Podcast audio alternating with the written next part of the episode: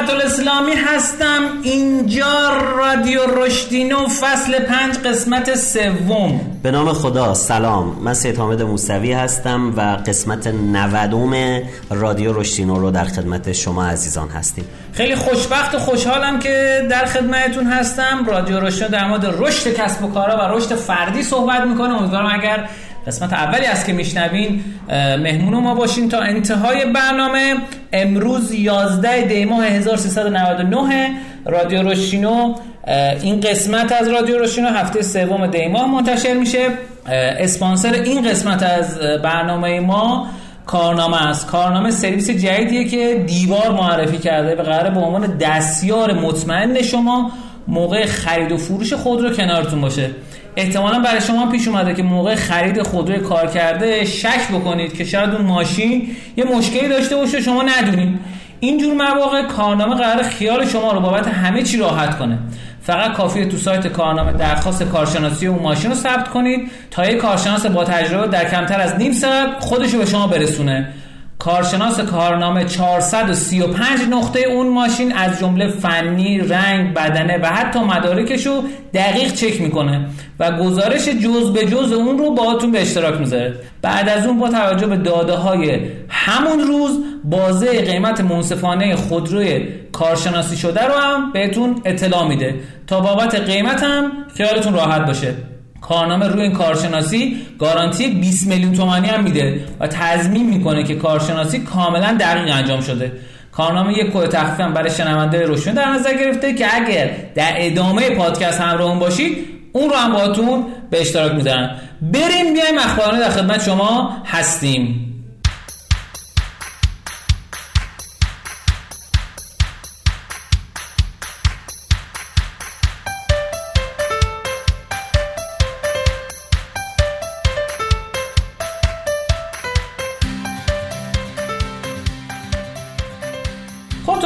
اخبارانه در خدمت شما هستیم. با اخبار جدید کسب و کار امیدوارم که مورد توجهتون واقع بشه و ازش لذت ببریم. خبر اولی که می‌خوام خدمتتون بگم اینی که از سال 2010 تا سال 2022 چقدر آدما خرج تبلیغات آنلاین کردن؟ جالب بهتون بگم که در از خرج تبلیغات آنلاین سال 2010 27 میلیارد تومن که نه دلار بوده 27 میلیارد دلار بوده. و خرج تبلیغات توی روزنامه ها 97 میلیارد دلار بوده و تبلیغات تلویزیونی 201 میلیارد تومان بوده. جالب بهتون بگم که تا سال 2020 تبلیغات توی روزنامه از 97 میلیارد رسیده به 31 میلیارد. تبلیغات دیجیتال از 27 میلیارد شده 152 میلیارد.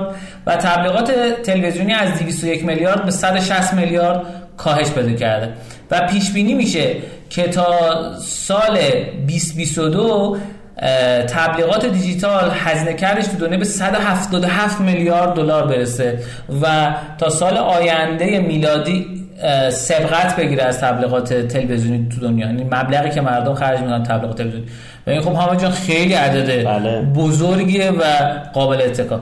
خبر دومی که می‌خوام خدمتتون عرض بکنم اینه که در از زویوبانگ یک و شیش دهم میلیارد دلار جذب سرمایه کرده. تا اینکه جذب سرمایهش به 9.3 میلیارد دلار برسه. یه استارتاپ هندی جالبه اینو بهتون بگم. که البته چیزی که مطرحه اینی که این استارتاپ از ابتدا چینی بوده. یعنی اصطلاحا میگن China-based online learning app Zuoyebang ولی چیزی که مطرحه اینی که تونسته یک و دهم میلیارد دلار تو سری E جذب سرمایه بکنه. یعنی چقدر؟ ما یه pre-seed داریم یه seed داریم یه bridge داریم بعض موقع series A B C D E. یعنی هشتمی round سرمایه گذاریشه. و خیلی عجیبه. جالب بهتون بگم که سرمایه گذاری قبلیش گروه علی بابا بوده Tiger Global Management بوده و SoftBank و Sequoia یعنی از اقصی نقاط دنیا جذب سرمایه کرد. مجموعش چقدر بوده؟ یک و میلیارد؟ مجموعش 9 و 3 دهم میلیارد دلار بوده. و جالب بهتون بگم که توی همین امسال 730 میلیون دلار هم جذب سرمایه کرده بوده. یعنی دوباره جذب سرمایه. سال 2014 این شرکت تأسیس شد و تمرکزش روی دوره های آنلاین و کار در خونه بوده. و کمک می‌کرده به در از کیندرگاردنا به مهد کودکا که بتونن سال بچه های سال دوازدهمی رو در از بتونن support کنن تا دوازده سال. و به 170 میلیون active user ماهانه رسیده. 170 میلیون شما تصور کنید. حالا می‌تونید در موردش در از یه مقدار بیشتر مطالعه بکنید و حالا سایتش رو ببینید خبر دومی بود که می‌خواستم خدمتتون بگم و خیلی جالب بود برای خودم. گفتم که شما هم در جریانش قرار بگیرید. خبر سومی که می‌خواستم خدمتتون بگم در مورد شرکتیه که شاید اسمش رو زیاد شنیده باشید این روزا به واسطه در از کرونا. یک شرکتی هست به نام مدرنا. که یه واکسنی هم تولید کرده به نام واکسن مدرنا که حالا دو تا واکسن تو خیلی معروف شدن به واسطه اینکه سریعتر تونستن به اون نقطه‌ای برسن که به تست انسانی برسن اینها. این شرکت یک استارتاپ بوده. یعنی اصلا خودش ادعای اینو داره که ما یک استارتاپی هستیم که داریم تو این حوزه کار می‌کنیم. یه چیز جالبی که وجود داره در مورد این استارتاپ اینه که تونسته 94.5 درصد در واقع accuracy داشته باشه efficiency داشته باشه و بتونه آدما رو محافظت بکنه از این ویروس شوم. و یه چیز جالبی که هست اینه که این توی دانشگاه MIT مؤسسش در از رو حوزه بیوچمیکال حوزه بیوشیمی اومده بود مهندسیشو گرفته. آقای اگر من درست بتونم اسمش بگم نوبار آفیان که لبنانی الاصل هم هست و این شرکت رو تأسیس کرده. و نکته جالبی که خدمتتون بگم اینکه جذب سرمایه های سنگینی انجام داده و به عنوان یه استارتاپ تو حوزه داروی اومده کار کرده. و تمرکزش هم در از توی این واکسن اینه که روی mRNA در از تمرکز کرده و اقصانقات دنیا هم حدود 1300 تا پرسنل داره که داره براش کار می‌کنه. حالا یه مصاحبه جالبی در از سایت کرانچ بیس باعث انجام داده که حالا اگر مایل باشین ما اینو تو توضیحات پادکست می‌ذاریم که این رو هم مطالعه بفرمایید. من این رو بنویسم اینجا مصاحبه با آقای مدرنا. که من یادم نره که اینو بذارم. خب خبر بعدی که می‌خواستم خدمتتون بگم اینی که اگه شما ده سال پیش هزار دلار سرمایه گذاری می‌کردین رو هر کدوم از این شرکت ها چقدر الان ارزشش می‌شد؟ اگر رو گوگل سرمایه گذاری می‌کردید می‌شد 6000 دلار. اگر رو فیسبوک سرمایه گذاری می‌کردید می‌شد 9000 اگر رو آمازون میذاشتید می‌شد 22000 اگر رو نتفلیکس میذاشتید می‌شد 34000 اگر رو تسلا میذاشتید می‌شد 159 هزار و اگه بیت کوین میخریدید می‌شد 237 میلیون دلار.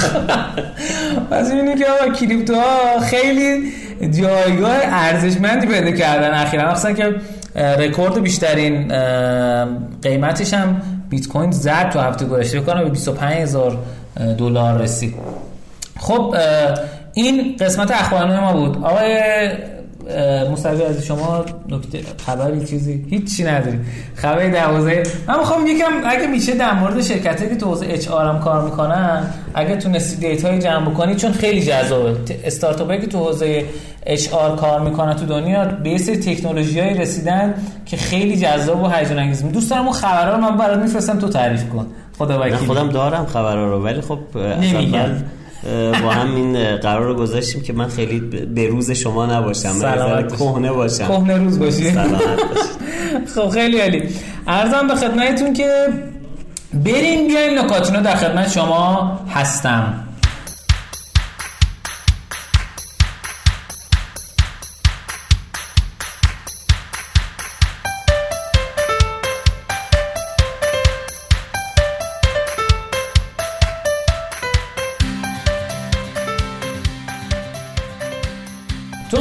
نکات اینا ما نکات کسب و کاری میگیم و تحلیلی و حتی فردی برای اینکه به دردتون بخوره.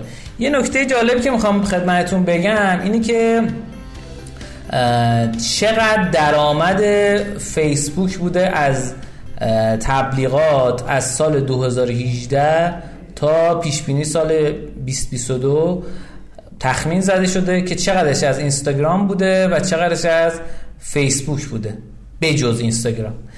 نکته که خب خیلی هاتون می‌دونین که فیسبوک خب اینستاگرام رو خریده و سال 2018 درآمد تبلیغات اینستاگرام بوده 5 میلیارد دلار. حدودا 5 میلیارد دلار. و از اون ور درآمد فیسبوک بوده 25 منهای 5 یعنی 20 میلیارد دلار. این تو سال 2020 درآمد تبلیغات تو آمریکا فقط رسیده تو اینستاگرام رسیده 15 میلیارد دلار و درآمد جالب بهتون بگم کل حالا اینستاگرام و فیسبوک شده 32 32 منهای 15 چقدر میشه؟ 16 17 17 یعنی چقدر خودشو نزدیک کرده اینستاگرام؟ 17 میلیارد دلار. و پیش بینی میشه که درآمد تبلیغات اینستاگرام از مجموع درآمد فیسبوک بیشتر بشه تو آمریکا. خیلی جالبه. برسه به نزدیک 30 میلیارد دلار و درآمد تبلیغات فیسبوک بشه حدودا 18 میلیارد دلار. یعنی پیشی بگیره. این خیلی عجیب و جالبه. شما وقتی نگاه می‌کنید جزء حالا اپلیکیشن های برتر فیسبوک چیز تو دنیا که چقدر دانلود شده شما پنج تا اول نگاه همه مال فیسبوکه. فیسبوک. فیسبوک مسنجر واتساپ نمی‌دونم اینستاگرام خب اینا جزو پنج تا برتر که مال فیسبوکه نشون دهنده این که چقدر فیسبوک توی سرمایه گذاریش دقیق عمل کرده. حالا ما اینجا شرکت هایی داریم که میان شرکت دیگر رو می‌گیرن. شرکت سوددهه شرکت رو نابود می‌کنن. ضررده میشه. خودشون هم پولشون رو میریزن دو ما میگم که یه مقدار اگه پول دارین و می‌خواین تو حوزه استارتاپ ها سرمایه گذاری کنین یه مقدار دقت کنید. کتاب آقای می‌خواستم بگم پیتر دراکر که اصلا تو حوزه بازاریابی داره کار می‌کنه. اونو که بخونی هیچی. یه شخصی بود اسم شبیه آقای دراکر بود الان یادم رفت. جز سرمایه گذاری هاتمیل حالا اسمش اگه یادم بیاد میگم. ایشونو بخونید تو حوزه سرمایه‌گذاری. حتما کتاب ونچر دیلز رو بخونید. حتما کتاب The Handbook of عرضم به خدمتتون که fundraising این کتاب حتما بخونید کتاب خیلی جذابیه و می‌تونه بهتون کمک کنه. نکات دومی که می‌خوام خدمتتون بگم این که قابلیت جدید کافه بازار اصطلاحا اسمش گذاشته رهایش تدریجی. به شما این قابلیت رو میده. حتما ازش استفاده بکنید. واسه بعضی یا به صورت فکر کنم beta test ا بوده و کم کم حالا برای همه در دسترس قرار می‌گیره. نکته ای که وجود داره اینه که شما وقتی که یه version جدید دارین میدین تو Google Play سالیان سال اینجوریه. شما وقتی مثلا می‌ذاری internal test یعنی خودتون تست کنید. بعد می‌ذارین beta test کسایی که عضو beta test تون هستن اونا می‌تونن استفاده کنن. وقتی میری مرحله بعدی میگی آقا چند درصد کار برنامه اینجوری بشه ببین حتی هر چقدرم شما تست بکنی نرم افزار رو اپلیکیشنتون و بازیتون اینها رو بازم ممکنه سری نکاتی داشته باشه که در موردش ندونید. یعنی خراب بکنید. برای همین خورد خورد اونا حتما استفاده بکنید. و هر محصولی همینجوری. یعنی محصول جدید حتما در نظر داشته باشید که خورد خورد وارد بازار بکنید. یه گزارشی هم هستش در مورد وبینارهای ایران که حالا من گذاشتم دانلود بشه وقتی گذاشتم شو خدمتتون میگم. یه چیز جالبی آقای پول گراهام که مؤسس اولین شتاب دهنده دنیا هستن Y Combinator در مورد خصوصیات بنیانگذاران موفق استارتاپی گفته. یک گفته آقا نظم و انضباط رو رعایت کنید. مانند فردی ماشینی مثل ربات. سماجت داشته باشید. مانند فردی معتاد. drug addict خودش گفته. بلند پرواز باشید. مانند فردی رویا پرداز dreamer. بعد گفته حالا این سه تا چیز رو داشته باشید. اگه نظم انضباطتون با سماجت یکی بشه میشید good worker یه کارمند خوب. اگه نظم انضباطتون با بلند پروازی یکی بشه میشید مدیر اجرایی خوب یا career executive اگر بلند پروازیتون با سماجت یکی بشه میشین one hit wonder. مانند فردی که تنها یک بار در زندگی موفق شده نمی‌تونه موفقیتش رو تکرار کنه. ولی اگه هم بلند پروازی داشته باشید هم نظم انضباط داشته باشید هم سماجت داشته باشید فردی موفق میشید که با عزم و اراده است می‌تونه موفقیتش رو تکرار کنه. این خیلی قشنگ بود و واقعا ازش لذت بردم. چقدر نگاه این آدم دقیق و قشنگی و واقعا ازش لذت بردم. به عنوان آخرین نکاتی که امروز می‌خوام خدمتتون عرض بکنم مجموع این سمینار یه گزارش تحلیلی 6 ماه اول 1399 از برگزاری وبینار تو ایران داده. چند تا از دیتاهاش جالب اومده بررسی کرده که آقا برای کارگاه 4 ساعته با 50 نفر شرکت کننده 80 درصد هزینه های کارگاه حضوری کمتر میشه. خب این اصلا اهمیتی الان نداره چون اصلا کارگاه حضوری تقریبا برگزار نمیشه. خیلی کم اتفاق میفته. حالا دستشون در نکنه. وبینار به عنوان یک ابزار بازاریابی تجاری اومده گفته که آقا 31 درصد رویداد آنلاین و وبینار می‌تونه کمک کنه بهتون. 27 درصد بازاریابی محتوایی 25 درصد بازاریابی ایمیلی 6 درصد شبکه‌های اجتماعی ارگانیک 3 درصد شبکه‌های اجتماعی پولی و 3 درصد سایر. حالا من نمی‌دونم این دیتا رو از کجا آورده. ولی گفته آقا 31 درصد از بازاریابی رویدادی می‌تونیم استفاده بکنیم. چون فقط داره خدمت وبینار داره ارائه می‌کنه دیگه. آره حالا نمی‌دونم این دیتا رو در از, از کجا آورده شاید مثلا اینایی که اومدن ثبت نام که از طریق مثلا بازاریابی ایمیلی یا محتوایی اومدن. یه شاید. گزینه گذاشته که تیک بزنن چجوری آشنا شدید؟ چجوری ثبت ولی یه نکته که هست این به عنوان ابزار بازاریابی در نظر گرفته. این در نظر بگیرید. گفته که روند ورک پلیس یادگیری در سال 2018 اومده بررسی کرده. مثلا آموزش مبتنی بر موبایل پادکست ویدیو آموزش کوتاه مدت.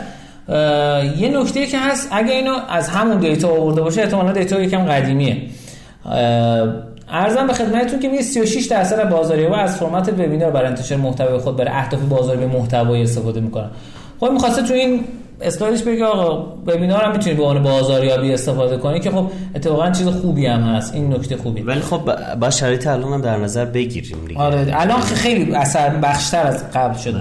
اومده بررسی کرده خودشون دوتا پلتفرم دارن برای استفاده نرم افزار Adobe Connect و Skyroom Skyroom و که من تو کانالش عضو دارم هر دو سه بار میگه با عرض تاسف قطع شد و بر تاسف لودر زده کوسه خورده مثلا چیزو قطع و اینا. ولی امروز من تجربه خوبی دارم. ما ببین اسکای برعکس من با ادوبی کانک هفته پیش یه وبینار 270 نفره داشتم. قطع شد و سه بارم قطع شد و دیگه نتونستیم وصل بشیم. ببین جالب شانسی انگار اینا. اسکای روم میگه اینو بقیه سرور نمیگن دیگه. یعنی نکتهش اینه. من شخصا اگر اسکایروم پنج بارم قطع بشه من شخصا اسکایروم استفاده می‌کنم.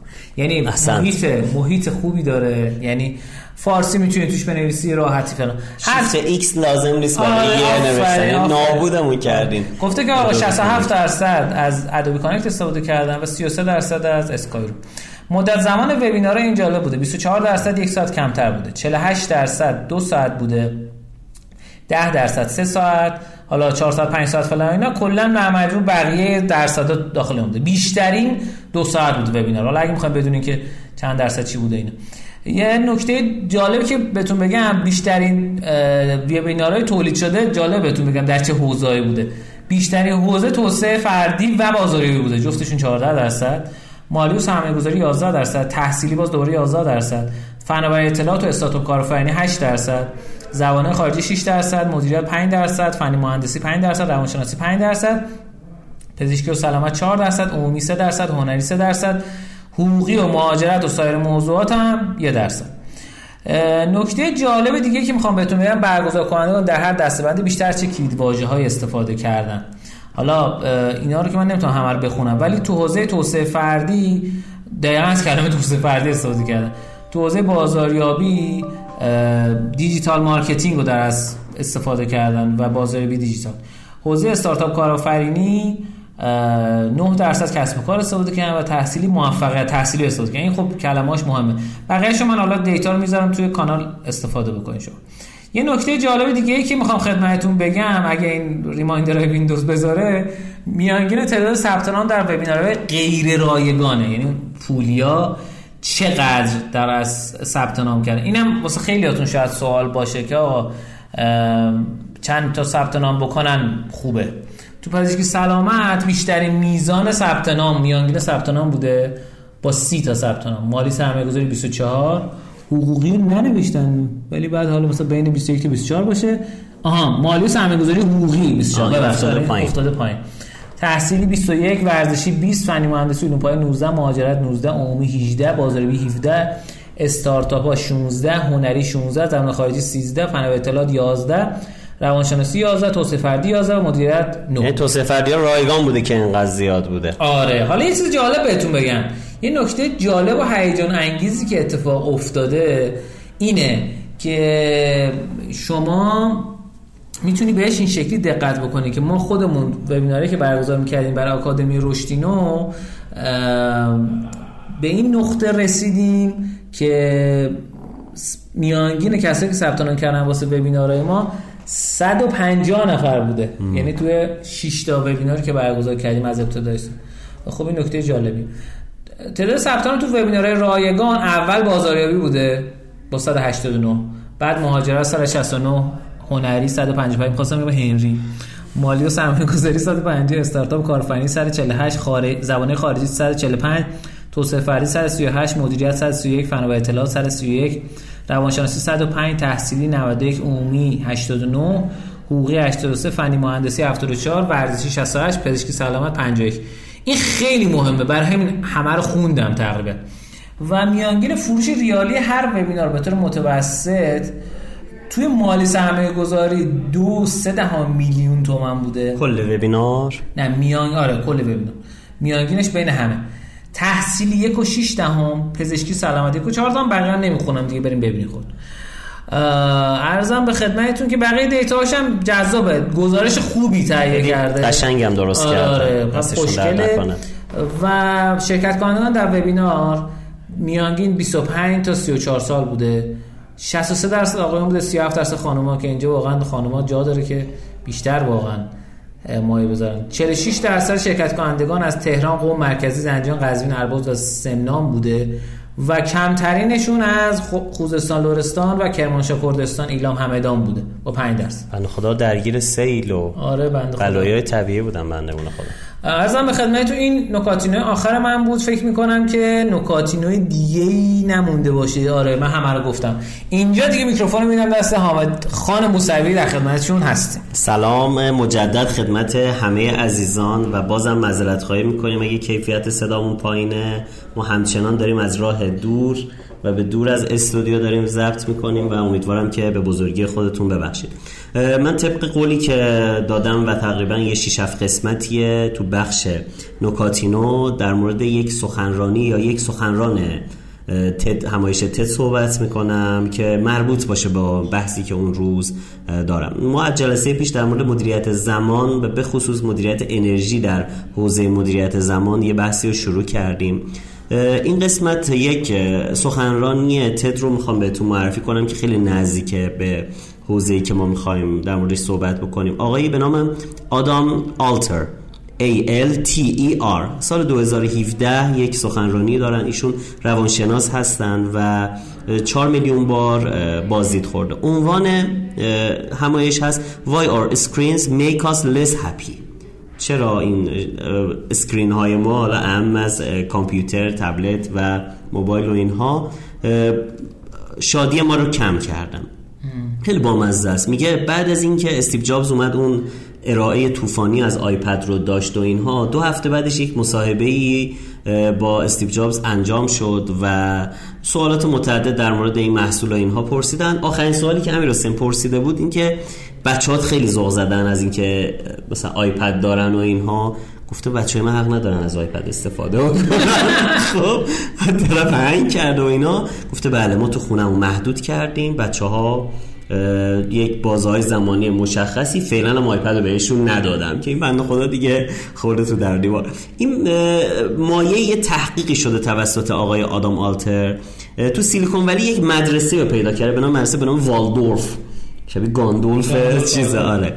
که خیلی جالبه. میگه تا پایه هشتم اجازه استفاده از ابزارها و device های مثل موبایل و تبلت و اینها تو فرایند آموزش ندارن. یعنی چه تو خود مدرسه چه توی به قول من بیرون. شاید خب خیلی داغونه. ولی خب داستان که یک مدرسه تو سیلیکون ولی دو آمار گرفته. 75 درصد شاگردها فرزندان مدیران سی لول سیلیکون ولی هستن. خب این یه سر آدم رو میاد به قول معروف تکان میده. خیلی جالبه. اومده از سال 2007 تا سال 2017 که این سخنرانی ارائه داده بررسی کرده زمانهایی که خودش گفته به نام personal time گفته به یه بخشی ما میخوابیم یه بخش تو کاریم یه بخش غذا داریم می‌خوریم اون نیازهای اساسی زندگی. یه time خالی میمونه.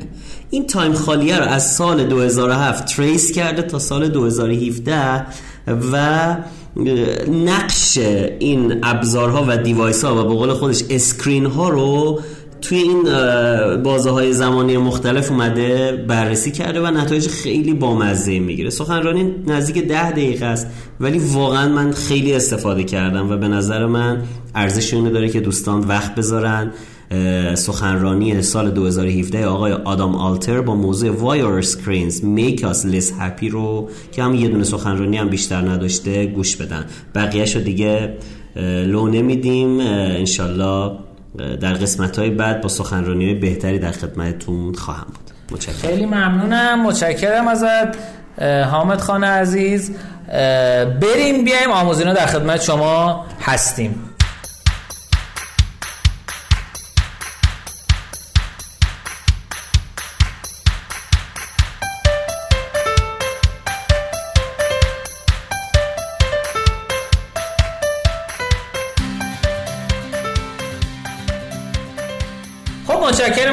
اسپانسر برنامه اول این اپیزود در مورد کارنامه صحبت کردیم که سرویس جدید دیواره و توی خرید و فروش خودرو به شما کمک می‌کنه.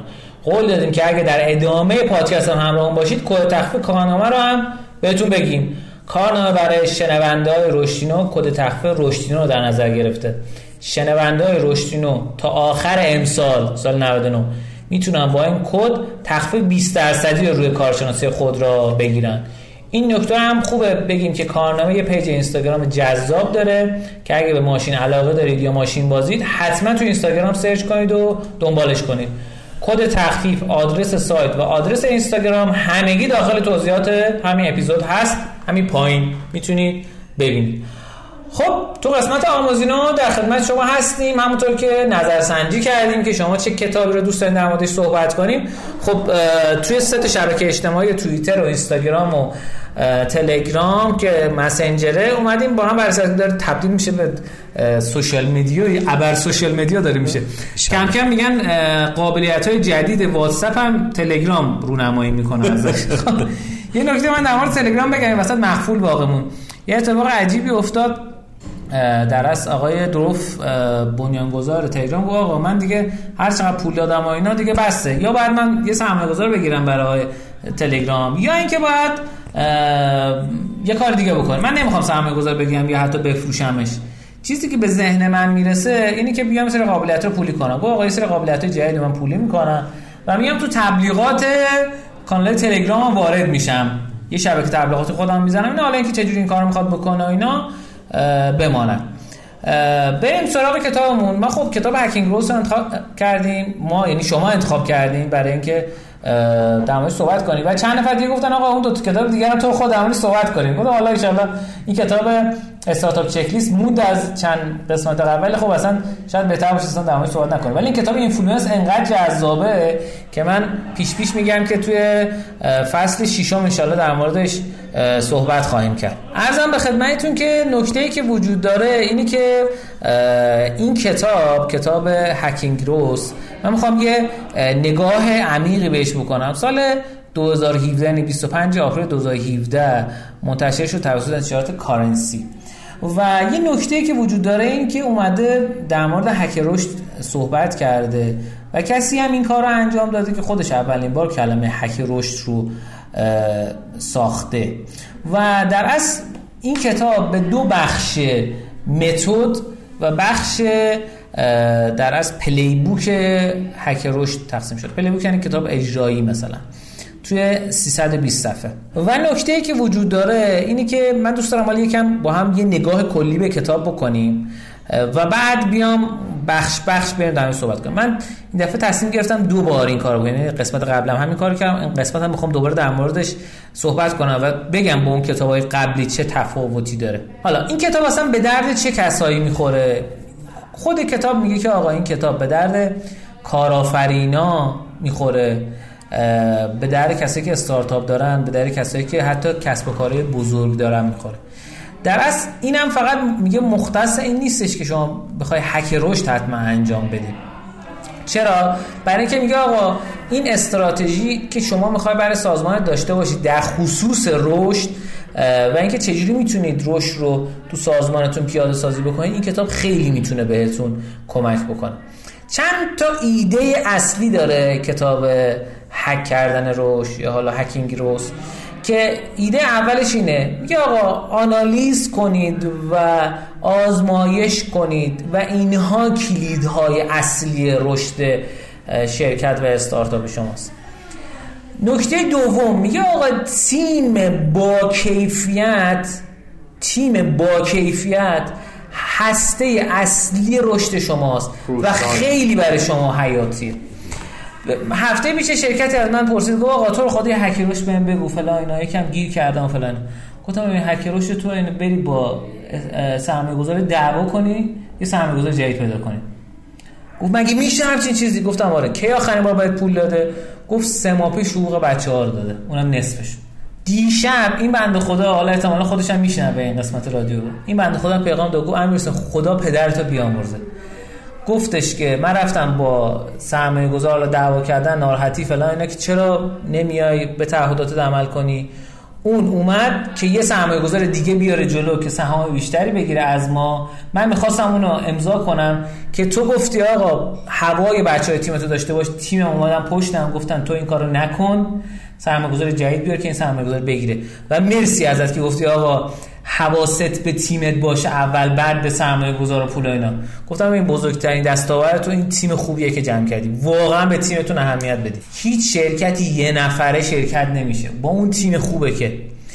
نکته بعدی با اون تیم خوبه که میشه. میشه. نکته بعدی میگه آقا محصولی درست کنید که طرف وقتی دیدی محصوله بگه واو همینه که من اینی که من می‌خوام همینه. و تبدیل بشه به این محصولی که طرف از وقتی اینو دید بگه آقا این محصول ماست باید من اینو داشته باشم. نکته بعدی اینه که آنالیز کنید و مشتریتون رو بشناسید. توی اعماق دل مشتریتون رو بدونید چی می‌خواد. که اینو تو محصول و سرویستون بذارید.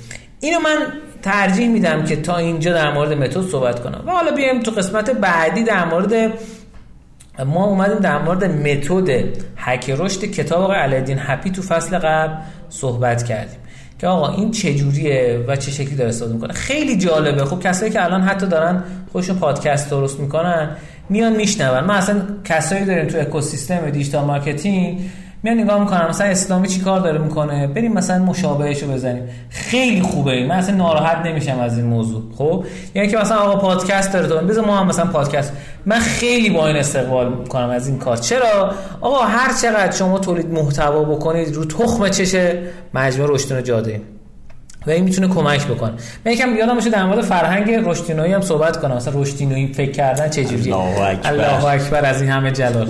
عرضم به خدمتتون که در مورد framework آقای علادین هپی صحبت کردیم. حالا می‌خوایم در مورد framework یه اشاره بکنیم. framework آقای شان الیس میگه چهار قسمت داره. آنالیز کن ایده پردازی کن اولویت بندی کن و تست کن. اسم این سیستم رو گذاشته high tempo testing high tempo یعنی با ضربه های زیاد تست با ضربه های زیاد.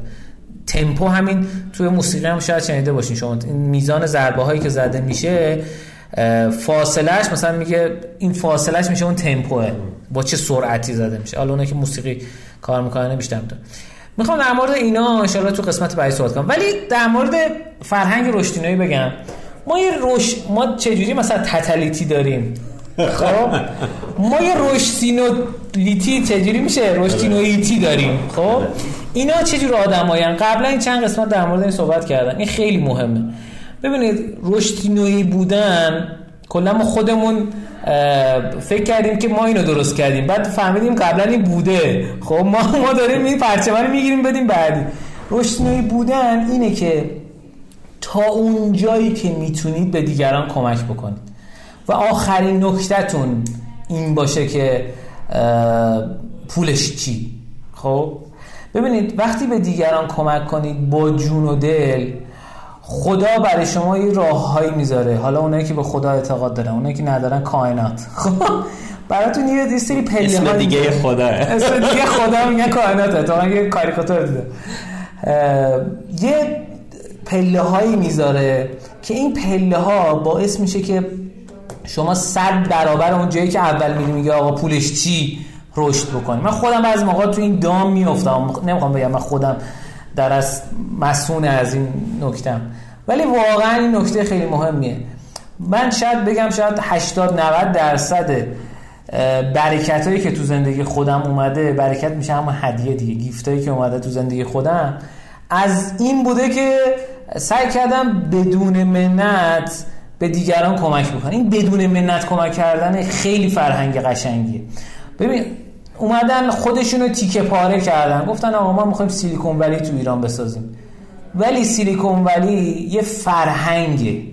این نیستش که شما بریم مثلا بگی من خب اونجا چه می‌دونم accelerator داره ما هم اینجا accelerator بزنیم. اونجا co-work space داره ما هم اینجا بزنیم.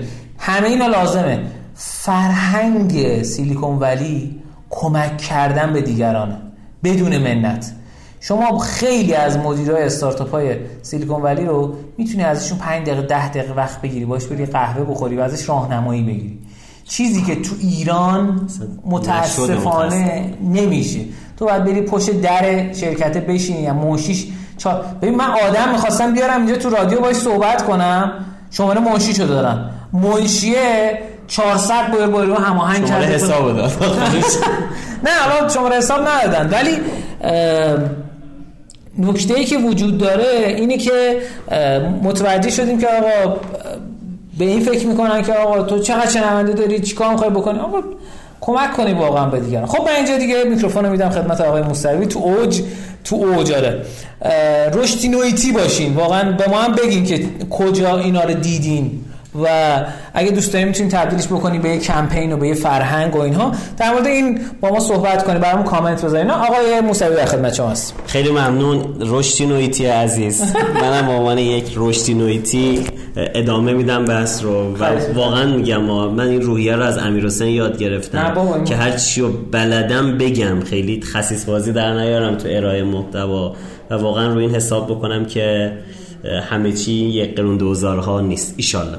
خب ما دوستان از جلسه گذشته مبحث مدیریت زمان تو دسته‌بندی 4H تو بخش hands رو اومدیم شروع کرد گفتیم یه مقدار رویکردها به مدیریت زمان تو چند سال اخیر از اون نگاه to-do list ی و ماتریس اولویت اهمیت فوریت و اینها یه مقدار خارج شده و یه مقدار عمیق‌تر شده. انگار فهمیدن که تو مدیریت زمان لزوما نباید time رو مدیریت کرد. چیزهای دیگه هم هستن که اثرهاشون نه تنها کمتر نیست بعضی وقتها بیشتر هم هست. من تو قسمت های قبلی یه قسمت در مورد مدیریت انرژی صحبت کردم و یه مقاله از هاروارد رو اونجا مدیری ارائه کردم خدمت دوستان که در مورد این صحبت می‌کرد که به جای مدیریت زمان مدیریت انرژی کنید. چرا؟ چون اگه شما های باشید انرژیتون خوب باشه.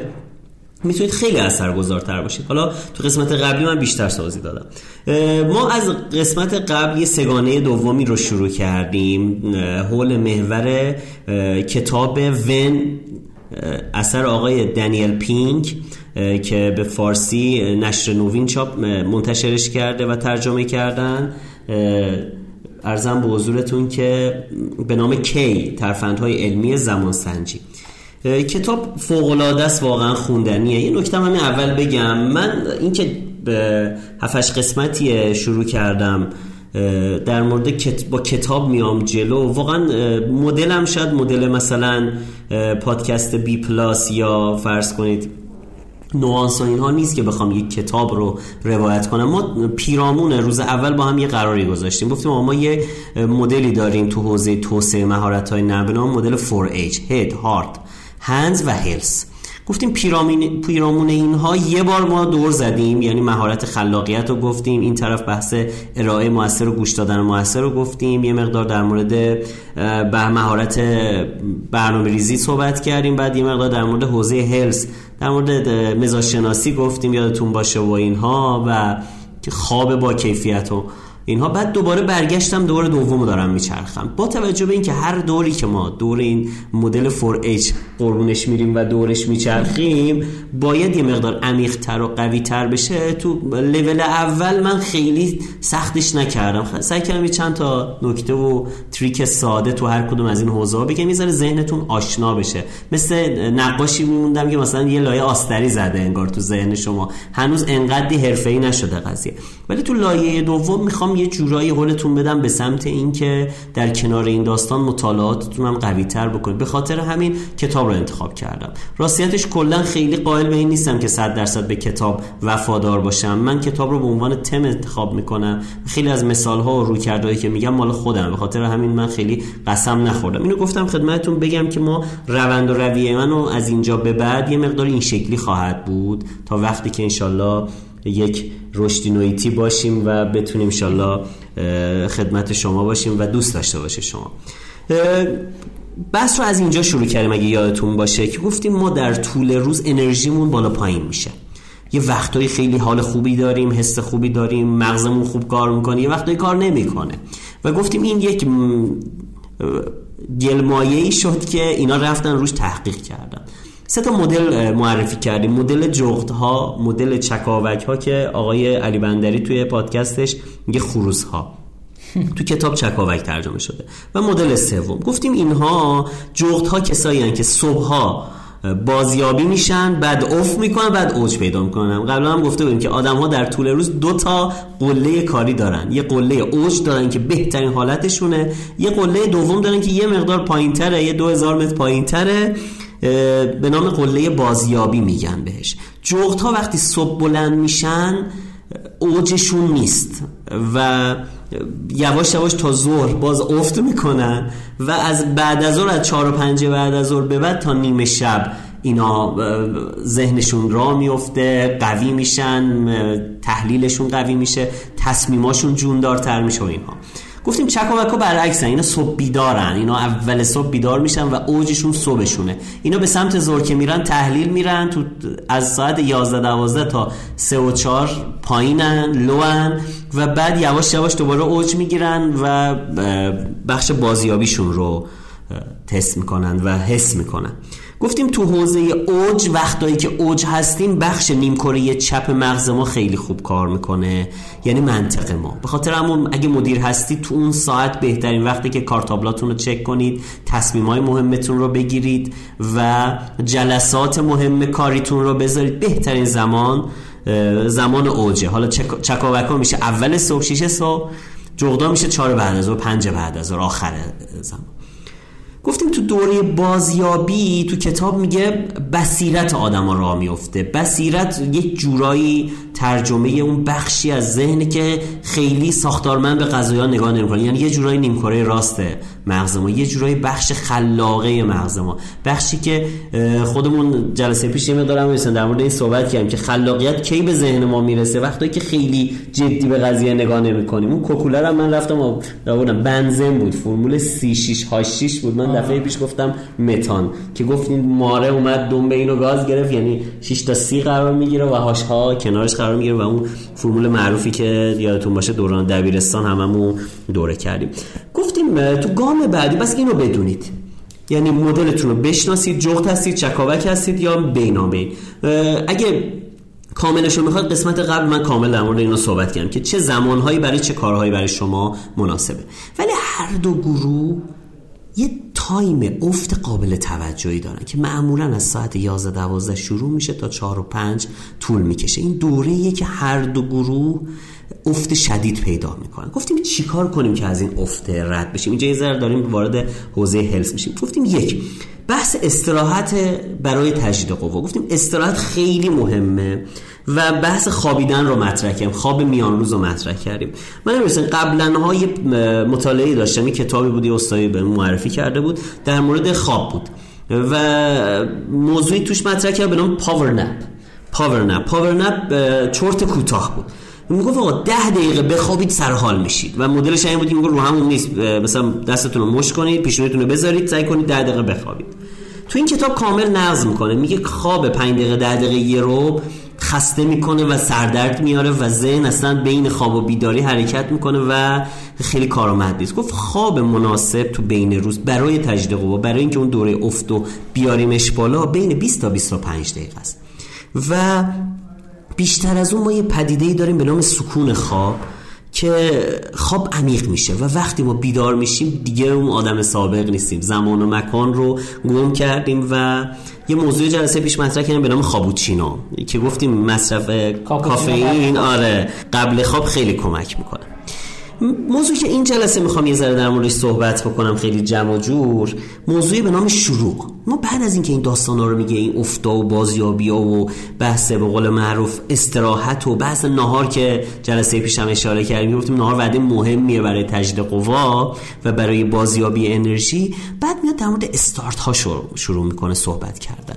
مثلا یه تحقیق باحالی انجام دادن. دیدن اول ژانویه سرچ رژیم غذایی 80 درصد نسبت به وقتهای دیگه سال بیشتر بوده.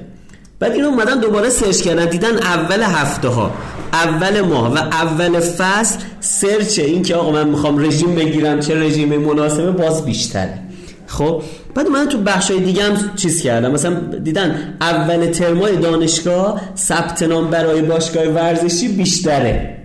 بعد از تعطیلاتی که مثلا تعطیلات زمستونی دارن اونور یا مثلا تعطیلات تابستون دانش آموزا و دانشجوها به سمت باز داستان ثبت نام برای ورزش و استارت یک حرکت سلامتی در حوزه ورزش دارن بیشتر کار می‌کنن. براشون جذاب شد و کار کردن روی این حوزه. به یه تعریفی رسیدن امیر حسین به نام اثر شروع تازه. بله. که اثر شروع تازه چی میگه؟ میگه ما یه نقطه عطفایی رو داریم توی مسیر زندگیمون که تو اونها میایم یک کار جدید یک حرکت جدید یه تحول جدید رو استارت می‌زنیم و اینا دو دستن.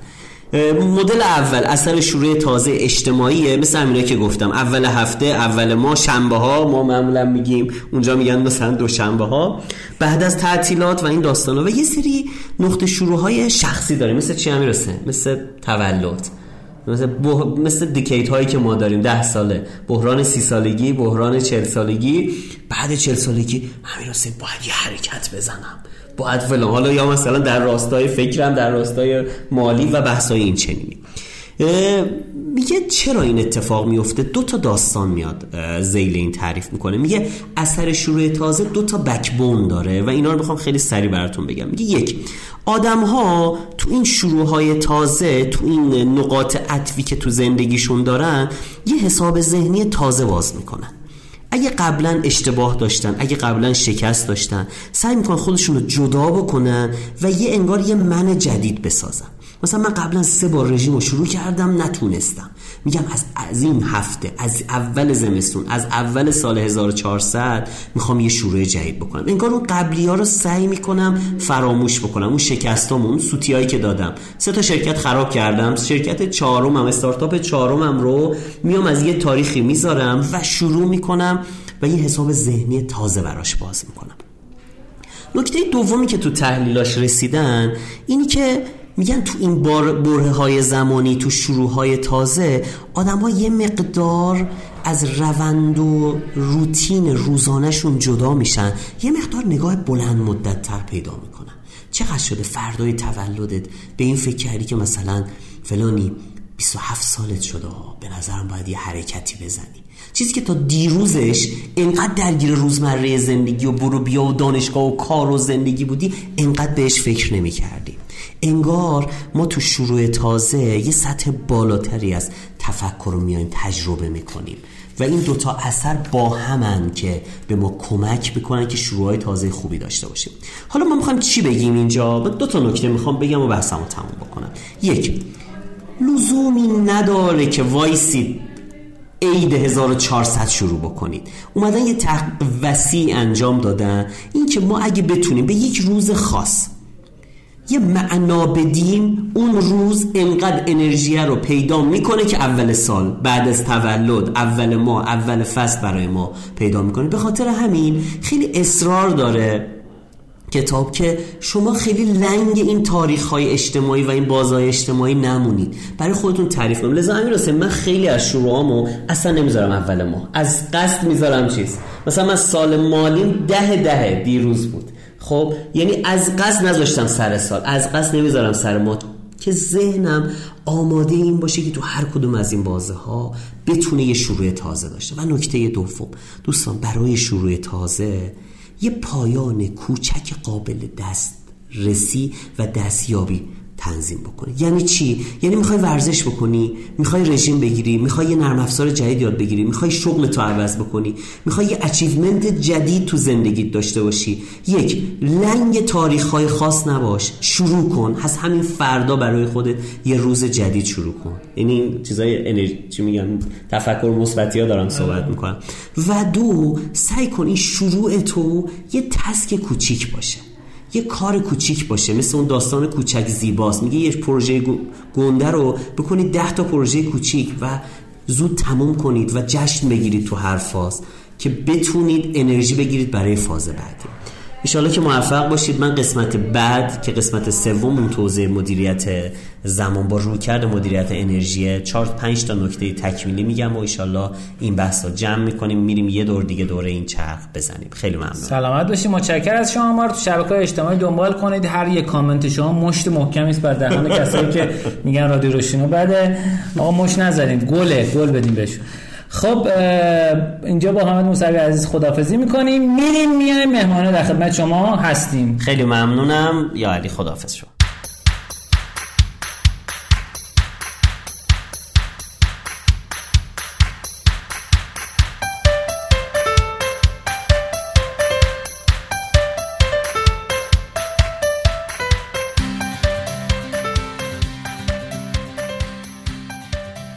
قسمت مهمانینه ما در خدمت مهمان عزیز و گرانقدری هستیم که خوشحالیم که اولین مهمونی هست که داریم باشون در خصوص big data صحبت می‌کنیم و می‌خوایم یک گفتگوی کاربردی و به درد بخور ایشالله از توش در بیاریم. خواهش می‌کنم خودت معرفی کن. اول از هر چیز سلام می‌کنم به شما و شنوندگانتون. مبین رنجبر هستم متخصص کلان داده. و در حال حاضرم مدیر عامل شرکت داده پایه سپر هستم خیلی. شما. یکم تعریف کن از مبین که که بود و چه کرد.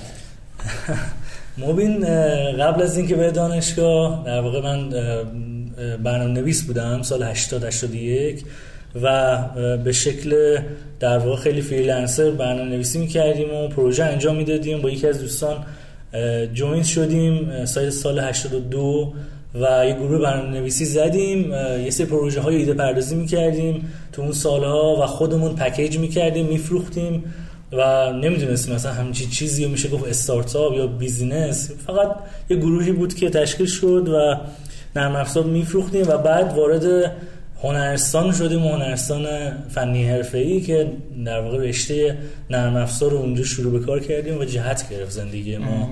و در واقع یه ذره وارد دنیای مهندسی نرم افزار شدیم که بتونیم که از اون مطالب استفاده کنیم تو کارمون. یعنی فقط صرفا برنامه نویسی نیست موضوع تولید نرم افزار. متولد چه سالی هستی؟ من متولد 68 ام 27 27 اسفند 68 خیلی عالی. 68 است. ده 60 است. ده 60 خب خیلی عالی. بعد چی شد؟ یعنی پروژه می‌گرفتی؟ پروژه نرم افزاری نمی‌گرفتی انجام پروژه نرم افزاری می‌گرفتیم پرو در واقع پروژه نمی‌گرفتیم. ما ایده می‌زدیم در واقع ایده هایی مثل نرم افزارهای مدیریت بانکداری مدیریت اصناف مدیریت انبارداری یک سری نرم افزار مدیریت مدیریت در واقع انبار کارخانجات یه سری از در واقع ایده های از این دست و اینا رو تولید می‌کردیم. حالا مشتری خاص داشت مشتری عام داشت که این نرم افزارهایی که مشتری عام داشت ما پکیج می‌کردیم و میفروختیم توی سرسر در واقع کشور و بعضی از این نرم افزارامون به واسطه اون نرم افزارهای عمومیمون باعث شد که ما رو به یه سمت دیگه این پروژه های خاص ببره که بعضی از این اصناف می اومدن به ما سفارش پروژه جدیدی می‌دادن نسبت به اون موضوع. و در واقع وارد دانشگاه که شدیم درگیر مسائل دانشگاه و رشته در واقع بعد از هنرستان رشته کامپیوتر رو ادامه دادم. بله. و یه ذره فاصله گرفتیم از اون دنیا. و تا رسید به در واقع مقطع کارشناسی و وارد دنیای کارآفرینی شدم. یکم بیا جلو یکم بیا اونایی که live دارن میشنون یکم صدا دوره. درسته. البته اون این برای اینه این برای آره. اما اونجاش خوبه. خب؟ بعد وارد دنیای کارآفرینی شدیم و آشنا شدیم با این حوزه و یک سری از دوستان صحبت که می‌کردیم. در واقع می‌گفتن که این موضوع استارتاپ ها موضوع جدیدی تو دنیا و ما هم دیدیم خب این کارا که ما قبلا انجام می‌دادیم. یه ذره جهت بدیم بهش. و سال 2012 با اولین استارتاپ ویکند دیگه تو تهران برگزار شد ما وارد این دنیا شدیم. ولی توی کل دوره ما از مباحث استارتاپ چیزی دستگیرمون نشد. چون واقعا نمی‌دونستیم یعنی چی و نمی‌شد توی سه روز واقعا به یه business ی رسید. و بعد از اون در واقع رویداد ما با آدم های آشنا شدیم. ناصر خانمزاده عزیز اسد صفری از این یک سری از آدم و مربی که اونجا بودن باعث شد که به ما جهت بدن و بگن که خب بیایم با هم همکاری کنیم. این همکاری هایی شکل گرفت. چون من مدرک زبان آیلتس رو داشتم یه سری از مطالب کارآفرینی رو ترجمه کردیم و شعر می‌کردیم و بعد که رفتم از در واقع کانون کارآفرینان صنعتی کشور پیشنهاد دریافت کردم که سردبیر سایت کارآفرینیشون بشم و مطالب رو ترجمه کردیم شعر می‌کردیم. بعد با بیشتر آشنا شدی دیگه با استارتاپ آشنا شدم و با ناصر غانم زاده عزیز یه گروهی زدیم به نام گروه استارتاپ ایران.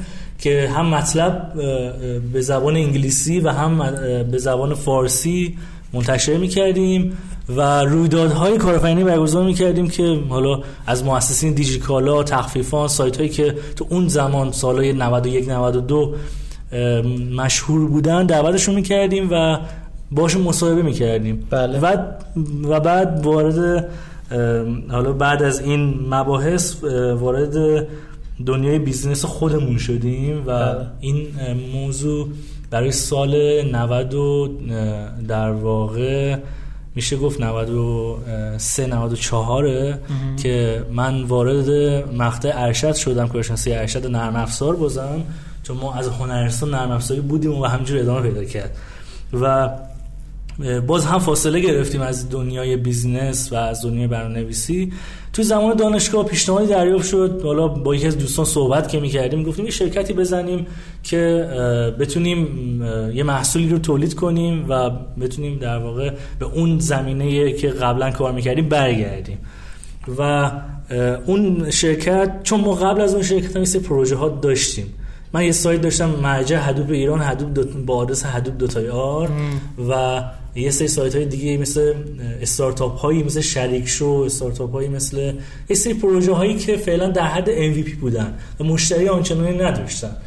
و تو سایت Hadoop dot ir در واقع من مطلب منتشر می‌کردم. Hadoop چیه؟ واسه کسایی که نمی‌دونن اگه Hadoop در واقع به شکل تخصصی یه مجموعه ابزارها و framework یه برای پردازش داده های کلان که این داده ها از در واقع پردازش و مدیریتشون از توانایی ابزارهایی که ما داریم مثل Oracle مثل در واقع database مثل MySQL حتی database نیست. در واقع میشه میشه گفت یه شبه سیستم عامل برای پردازش داده های کلان که بتونیم این داده ها رو با یه زمان خوبی مورد پردازش قرار بدیم. و راجع به این قضیه می نوشتیم یکی از پروژه هامون Hadoop dot ir بود و منم به واسطه اینکه سال 92 با مفهوم big data آشنا شدم از طریق در واقع دوره‌ای که شرکت MongoDB برگزار می‌کرد. شرکت MongoDB در واقع MongoDB یه database غیر رابطه ایه یه دوره DBA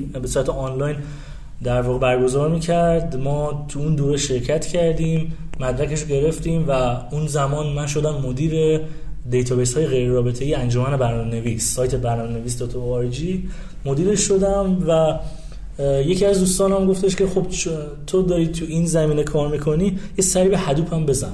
Hadoop هم ببین چیه مطالعه کن. من رفتم مطالعه کردم دیدم چقدر جالبه این موضوع و ما فقط از مباحث database خب فراتر می‌تونیم بریم از مباحث دیگه استفاده کنیم که یکی از اونها Hadoop بود و سایتش در واقع بالا اومد و ما در مورد Hadoop هم به صورت عملی کار می‌کردیم تجربه عملی رو می نوشتیم رو سایت و هم ترجمه می‌کردیم روی این سایت. و سال 94 منتج شد به شرکت مهندسی نرم افزار فرافکر که توی شهر بابول تو مازندران تأسیس شد. ما پیشنهادهایی دریافت کردیم به واسطه مطالبمون تو سایت. از بانک های کشور از شرکت های مختلف از دانشگاه ها شرکت های نفت و گاز شرکت های مخابراتی دانشگاه ها شرکت های بانکی که بیایم به ما مشاوره بدیم یا طرح پروژه کنیم که بتونیم تو این زمینه تو ایران کار بکنیم. و در این حال ما یه سری خدمات هم می‌دادیم تو سایت. به عموم که ما سرور پردازشی big data داشتیم که دانشجوها می‌تونستن account بخرن و برنامه هاشون رو اونجا تست کنن با داده های کلان کار بکنن. مثل همین کاری که الان Microsoft Azure داره می‌کنه. Microsoft Azure یا Databricks در واقع یه سری یا خود آمازون داره همچین محیط هایی که شما می‌تونین data هاتون رو آپلود کنین. گوگل هم داره گوگل هم داره و می‌تونین data هاتون رو آپلود کنین و روش نرم افزارهایی که توی داده های کلان مورد استفاده قرار می‌گیرن رو اونجا تست کنیم. ما اون کار می‌کردیم و یه پروژه گرفتیم. اولین پروژه big data یی بود که نه به واسطه که من بگم این اولین پروژه بوده. خیلی از مدیران بانکی می‌گفتن به صورت عملیاتی تو ایران موضوع big data پیاده سازی نشده. و قبل از ما هم بانک هایی که کار می‌کردن حالا اون بانکی که ما باش کار می‌کردیم میگفتش که خب قبلا انجام شده ولی در حد document. و در حد دو document سه document که تولید بشه تو زمینه big data و کار عملی انجام نشده. ما اومدیم تو سال 95 در واقع این قرارداد رو گرفتیم تو در واقع شرکت فرافک و رسید به ایس پروژه دیگه تو بانک های دیگه. خب big data رو اگه بخوای تعریف کنی که چی هست حالا کلان داده که میشه ترجمهش اگه بخوای یکم بیشتر توضیح بدی اصلا چی هست؟ چرا باید آدما به این موضوع براشون مهم باشه ببینیم big... داده ها زیاد شد چی میشه مثلا؟ دقیقا. ببینیم big data از چالش میاد. در واقع یه چالشی میاد وسط که یک سری خصیصه داره یه سری property داره و هم به همه داده ها نمیشه گفت big data big data به سری داده ها میگن که حداقل سه خصیصه رو داشته باشه. یکی اینکه حجم زیاد داشته باشه یعنی حجمی خیلی بالا در حد ترابایت پتابایت زتابایت یوتابایت همینجور به بالا حجم بالایی. و دومین خصیصه نرخ تولید این داده است. یعنی اگر ما میگیم در ثانیه دو ترابایت data داره تولید میشه این معنی پیدا می‌کنه. دو ترابایت شده حجم و در ثانیه این دو ترابایت داره تولید میشه میشه نرخ تولید این داده. و سومین خصیصه تنوع این داده است. یعنی داده ما با ساختار بی ساختار نیمه با ساختار یعنی ویدیو text میشه گفت صداست. هر چیزی ممکنه رطوبت هوا رو بعضی سنسورها میسنجن یه سری data تولید می‌کنه. ویدئوی شرکت نتفلیکس یه سری داده است. در واقع data های تراکنش بانکی یه سری داده است. این تنوعی که باعث میشه رو داده ها داده هایی از جنس های در واقع مختلف داشته باشیم و اون دو خصیصه هم در کنارش داشته باشیم میشه big data حالا چه فرقی می‌کنه با data ی معمولی؟ data ی معمولی خب حجم پایینی دارن. نرخ تولید آنچنان زیادی ندارن. شاید روزانه به یک میلیون در واقع سطح داده منتج بشه. یعنی روزانه تو هر روز ما فقط یک میلیون دیتا داریم. ثابته. هر روز همین در واقع دیتا داره تولید میشه و دیتا همون هم از یه جنسه. دو جنسه. نهایت. در حد مثلا یک سری داده های متنی text که داره تولید میشه یک سری تراکنش های بانکی ذخیره میشه. و دیگه با دیتا هایی از جنس های مختلف کاری نداریم. از در واقع رفتار کاربر به رفتار کاربر کاری نداریم. به دیتا هایی که حالا دیتا های کلیک کاربر ممکنه باشه تو بیزنس های مختلف. ما مثلا تو صنعت نفت و گاز به در واقع سنسورهایی برمیخوردیم که سرعت دریل های حفر چاهای نفتی رو میومد کنترل می‌کرد. این سرعت از یه تحلیلی میومد که با توجه به جنس خاک و سنسورهای دیگه که اونجا تو تحلیل مورد استفاده قرار می‌گرفتن به این تحلیل می‌رسید که ما باید با این سرعت این دریل کار بکنه. خب. یعنی آره. میگی این دیتا وقتی که جمع بری میشه تحلیلش با دیتای عادی متفاوت میشه درسته؟ تحلیلش که متفاوت هست. تحلیل داده‌ی کلان بهش میگن. دیتا هامون به یه حدی می‌رسه. بهش میگن big data وقتی یه حدی بیشتر باشه یه ترابایت در ثانیه بیشتر باشه تولیدش میشه. ببینید ما مثلا شما نمی‌تونید تو بعضی از بیزینس ها شاید یک روز یه تحلیلی زمان ببره. از شما خب این یک روز اگر بشه یک دقیقه یک دقیقه چقدر تو بیزینس های مختلف ممکنه این قضیه بحرانی بشه؟ توی صنایع مختلف این موضوع خیلی مهمه. شما فکر کنید توی زمینه کشورداری و سیاسی و نظامی اگر حساب کنین امنیت مرزهای کشور داره توسط سیستم های اتوماتیک انجام میشه. اگر فکر کنین این تحلیل این سنسورهایی که دو مرزها قرار گرفته اگر یک روز طول بکشه چقدر در واقع امنیت کشور دچار مشکل میشه؟ خب خب پس متوجه شدم. الان چون تعداد داده زیادتره پس ما مدل تحلیل و مدل رفتار اون با داده ها با متفاوت ما در واقع ما نوع تحلیل ما هم مهمه. یعنی ما برامون مهمه که تحلیلمون بلاد رنگ باشه در واقع در لحظه باشه. در لحظه باشه. و شاید مثلا ترتیبی باشه داده های تاریخچه‌ای باشه. این تحلیل ما که شاید ما هر دقیقه بخوایم یه داده رو تحلیل کنیم. خب ما نیاز به ابزار قدرتمندتری داریم نسبت به ابزارهایی که توی داده های رابطه یا داده های عادی داره مورد استفاده قرار می‌گیره. ما باید یه سری تکنولوژی های جدیدی رو بریم سمتش که به اون تحلیل به اون سرعت برسیم و به اون توانایی برسیم. خب یعنی الان الگوریتمش متفاوت میشه یا دستگاهایی که دارن پردازش نرم افزار دستگاه ها نه. ببینین الان نرم افزارهای مثل حالا دیتابیس های مثل Oracle MySQL SQL Server یه سری امکانات برای پردازش داده کلان داره. ولی یک سری تفاوت هایی داره ابزارهایی که متخصص در واقع داده کلان هستن. این ابزارها رو میگن expert داده کلان. ولی عمومی نیست. مثلا شما فکر کنین Oracle رو نمی‌تونید به یه ابزار big data یی تشبیه کنین یعنی Oracle نمیگن یه ابزار big data یی میگن یک دیتابیس ولی این حوزه باعث شده که این ابزارها محبوب تر بشن به دلیل اینکه توی پیکربندیشون راحت تر می‌تونین باشون کار بکنین چون open source ن شاید شما سیستم هاتون اینجا تفاوتی نکنه.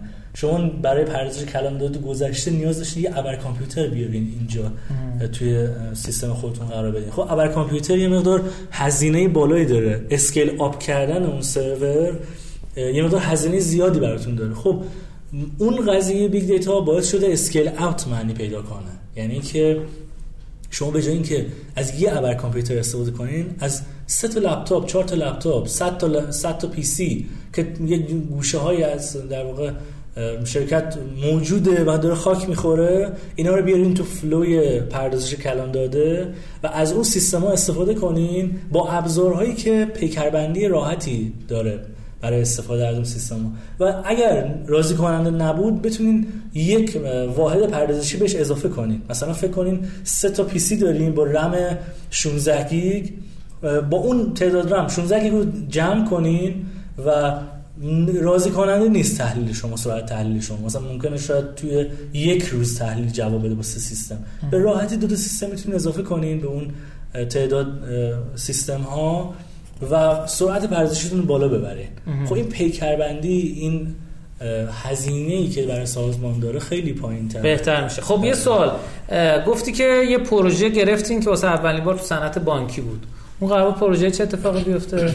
ببینین حالا من نمی‌دونم اسم ببرم از آره ببر از هر کی داره من بانک آینده بوده در واقع بله. این قضیه اومده گفته که ما می‌خوایم زیر ساخت کلان داده داشته باشیم و یه سری تحلیل هایی رو بهش برسیم و ببینیم چیکار می‌تونیم بکنیم توی حوزه big data و چه سوداوری می‌تونه برای ما داشته باشه. ما اومدیم زیر ساخت کلان داده رو براشون استقرار دادیم مشاوره دادیم که چطور تحلیل های کلان داده و داده کاوی رو ببرن سمت داده های کلان. یعنی ما توی صنعت بانکداری با یه سری use case های مواجه هستیم. داده کاوی همون data mining data mining ما یه مبحثی داریم data mining توی داده های عادی معنی پیدا می‌کنه. داده های big data نه. داده که شب روز داره تولید میشه خیلی سرعت آنچنان بالایی هم ندارن. خیلی حجم پایینی هم دارن. ولی یه چیز داریم به نام big data mining در واقع کلان داده کاوی خب اصلا خود همون داده کاوی یعنی چی؟ معنی داده کاوی در واقع استخراج دانش از داده های خام معنی پیدا می‌کنه. دانش یعنی چی؟ دانش یعنی ما از طریق یک سری داده هایی که دور اطرافمون تولید میشه به یک دانشی برسیم که به ما تو زمینه های مختلف کمک می‌کنه. مثال می‌زنم. شما یک بانکین می‌خوان به یک سری افراد وام بدین درسته؟ خب به کی باید وام بدین که بتونین تشخیص بدین اون فرد سر موعد قسطا پرداخت می‌کنه؟ چقدر مهم. هست؟ امتیاز میده. اون فرآیند داده کاوی میاد از داده های خام مشتری به دانشی می‌رسه که آیا این فرد شایسته دریافت وام هست یا خیر. و یا اینکه توی حوزه های مختلف تشخیص تقلب تو حوزه بانکی یک فردی یک نونوایی در واقع تراکنش هایی که داره توی مغازش توی سنفش انجام میشه حد اکثر 20 هزار تومان باشه 30 هزار تومان باشه. در واقع نرم تراکنش هاش توی یک سقف پولی میگرده. اما یک روزی فکر کنین 20 میلیارد تومن به اون حسابش واریز بشه خب این یه آنومالی به حساب نمیاد یک یک, یک فرایند غیر عادی یک بله. ایراد به حساب میاد. این ایرادا رو باید رفتار اون مشتری و پرسونای اون مشتری و سنف رو تحلیل کنین به این نقطه برسین که آیا این تراکنشی که در آن واحد داره انجام میشه آیا مستعد تقلب هست؟ شاید شما تو تهران زندگی می‌کنین و نرم تراکنش های شما کلا تو تهران میگرده یا حالا شهرهای اطراف. یه دفعه میرین تو بندر عباس ساعت 12 شب یه تراکنش اتفاق میفته خب یه اتفاقی حتما داره اونجا میفته دیگه. این تشخیص این اتفاق برای اون بانک مهمه. یا یه مثال دیگه بزنم. توی سر تو سر شهر یه سری دستگاه خودپرداز هستن که شما یک به یک نقطه ای می‌رسین که در فاصله 20 متری شما هیچ خودپردازی موجود نیست.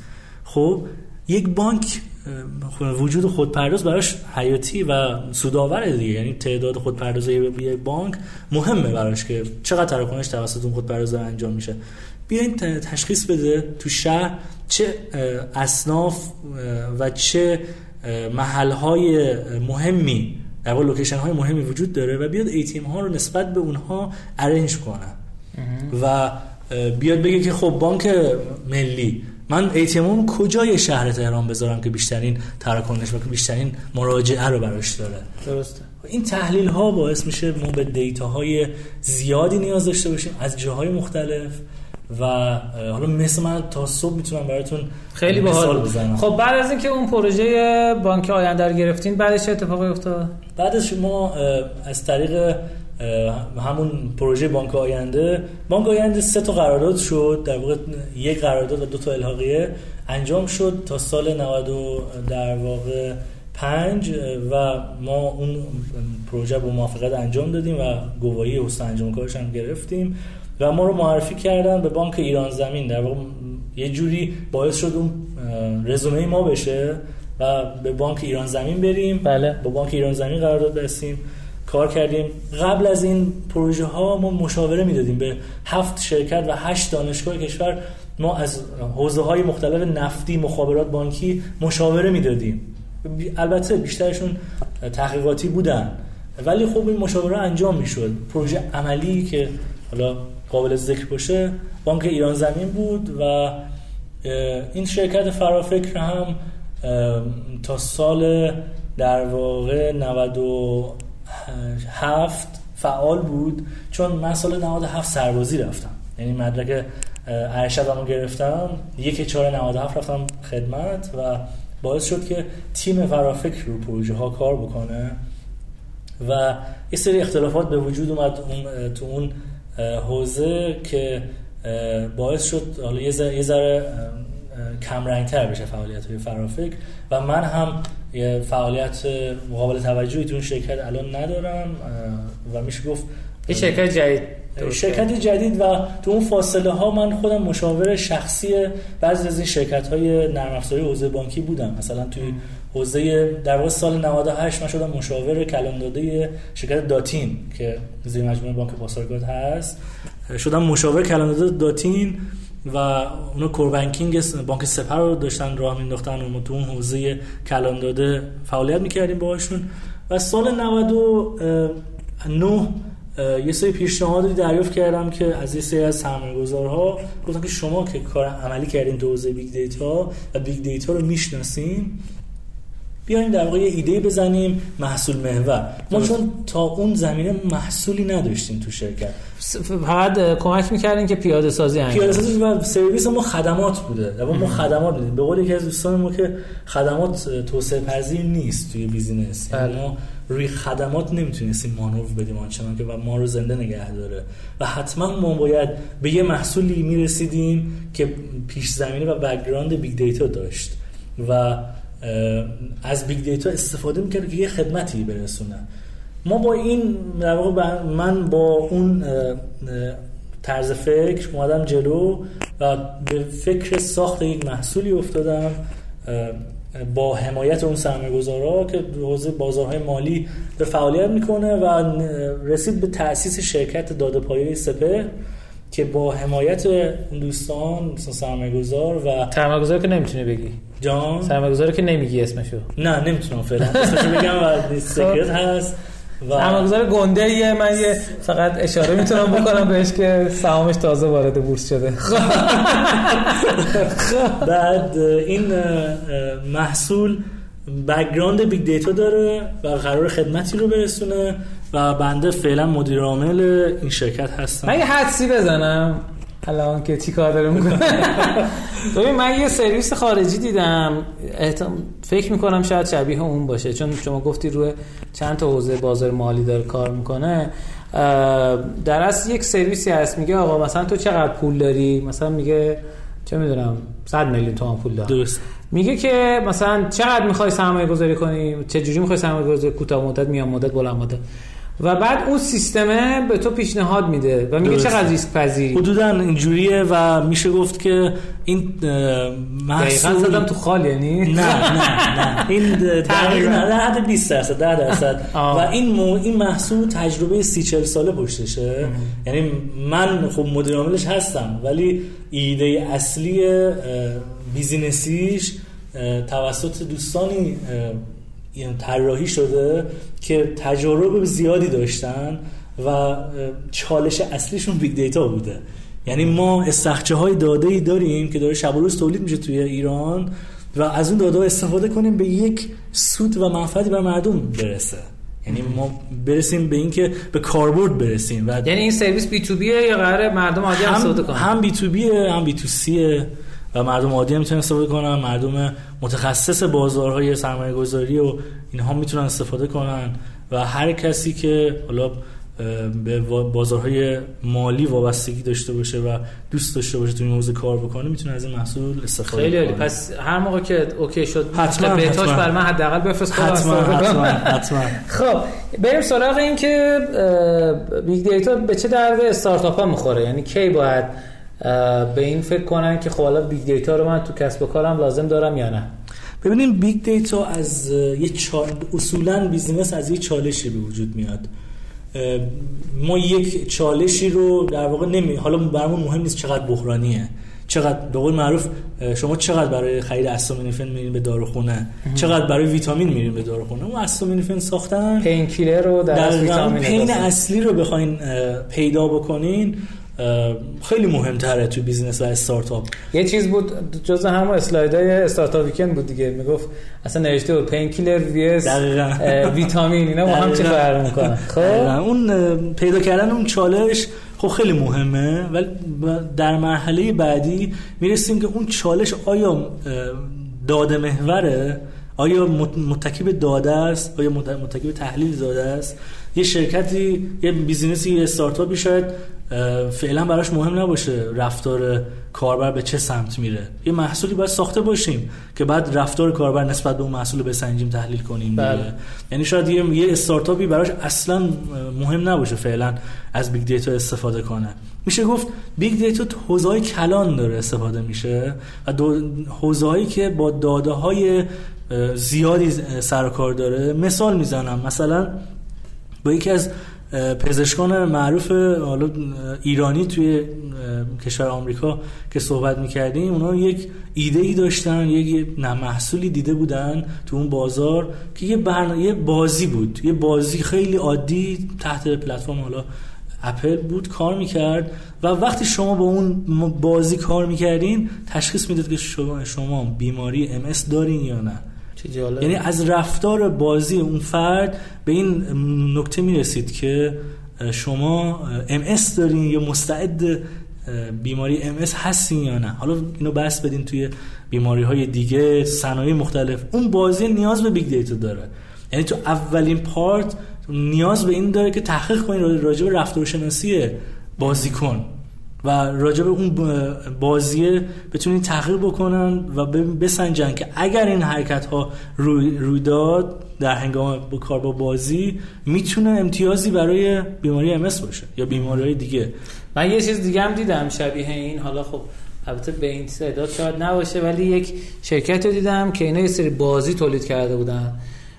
شما به عنوان درس متخصص منابع انسانی می‌خواستی یه نفر استخدام کنی این اپلیکیشن نصب می‌کردین کد اون شرکت رو می‌زدین یه سری بازی براتون میورد اون بازی ها رو انجام می‌دادی تهش تو پنل اون شرکته می‌گفت که آقا مثلا این آدم به درد این position ی که شما می‌خوای می‌خوره یا نه؟ دقیقاً. شرکت سرابا هم در یه مدت از این استفاده می‌کرد برای استخدامش. خیلی جالب بود. مثل ایده های دیگه توی حالا ایران که نه. می‌تونم حالا تو خارجم خیلی مثال بزنم که بعضی از بازی های خارجی بحث قیمت گذاریشون رو دادن به یه سری شرکت های تحلیلی big data یی چه قیمتی رو بدن به بازیکنشون؟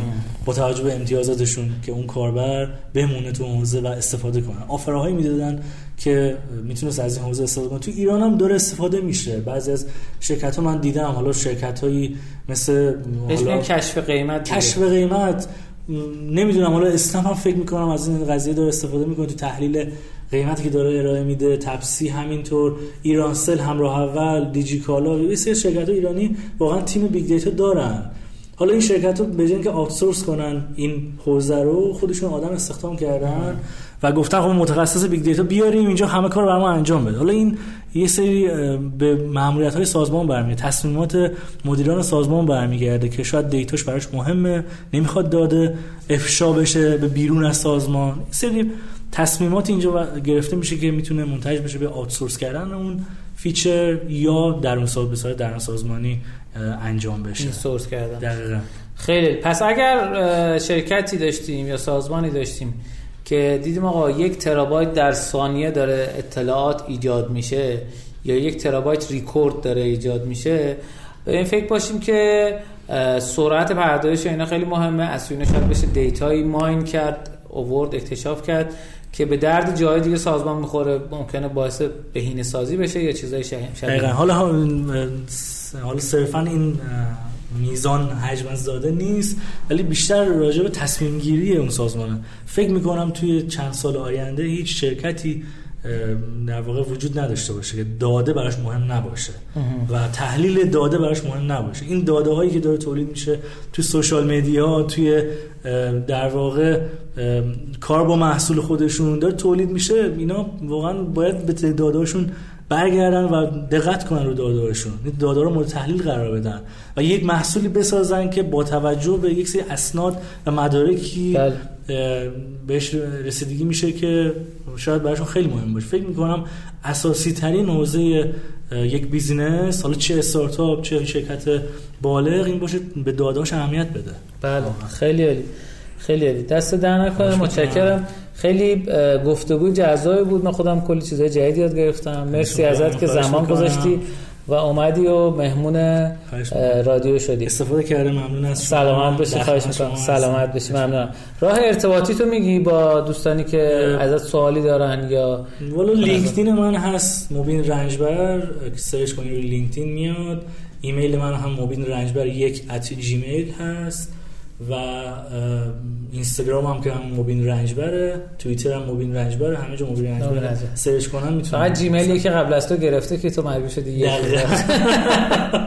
خب خیلی عالی. مرسی از شما. سلامت باشید مرسی از شما مرسی از شنوندگان عزیز و گرامی که تا این قسمت برنامه با ما همراه بودن. من مثلا بگم که حالا تو اون یادم تا یادم نرفته واقعا مثلا تشکر کنم از همسرم که تو این راه طول و دراز و خیلی سخت پشتیبان من بوده و از خانوادهش و خانواده خودم خیلی تشکر می‌کنم سلامت که این موضوع رو در واقع پیش بردیم. بخیر کمک کردم به من که حامی من باشن که این حوزه به نصر انجام برسه. آره واقعا شما- کار سخت و طولانی مدتیه. مخصوصا همسرایی که وای میسن همسرشون برن سربازی بیان خیلی خیلی کار. سختی من ازشون تشکر می‌کنم واقعا خیلی حامی من بودن و از همینجا درود. تشکر. می‌کنم کلا همسرای فاوندرهای استارتاپی کار سختی رو در پیش دارن اصلا دنیای کارآفرینی همین با سختی عجین شده یعنی واقعا دنیای پیچیده و سختیه و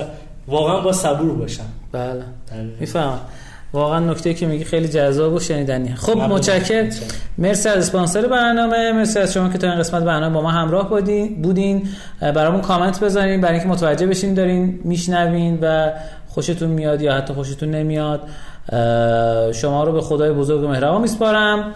رشدی نویتی باشین. به بقیه کمک بکنید. هر جوری که می‌تونید و اگه جایی هم کمک کردی رو دوست دارید که در موردش در مورد رشدشون و کمکی که شما کردین بگین برامون کامنت بذارین یا برای من voice بفرستین هر جایی که دوست دارین. و خوشحال و شاد و پررشد و پرروزی باشین. خدا یار نگهدارتون. ممنونم.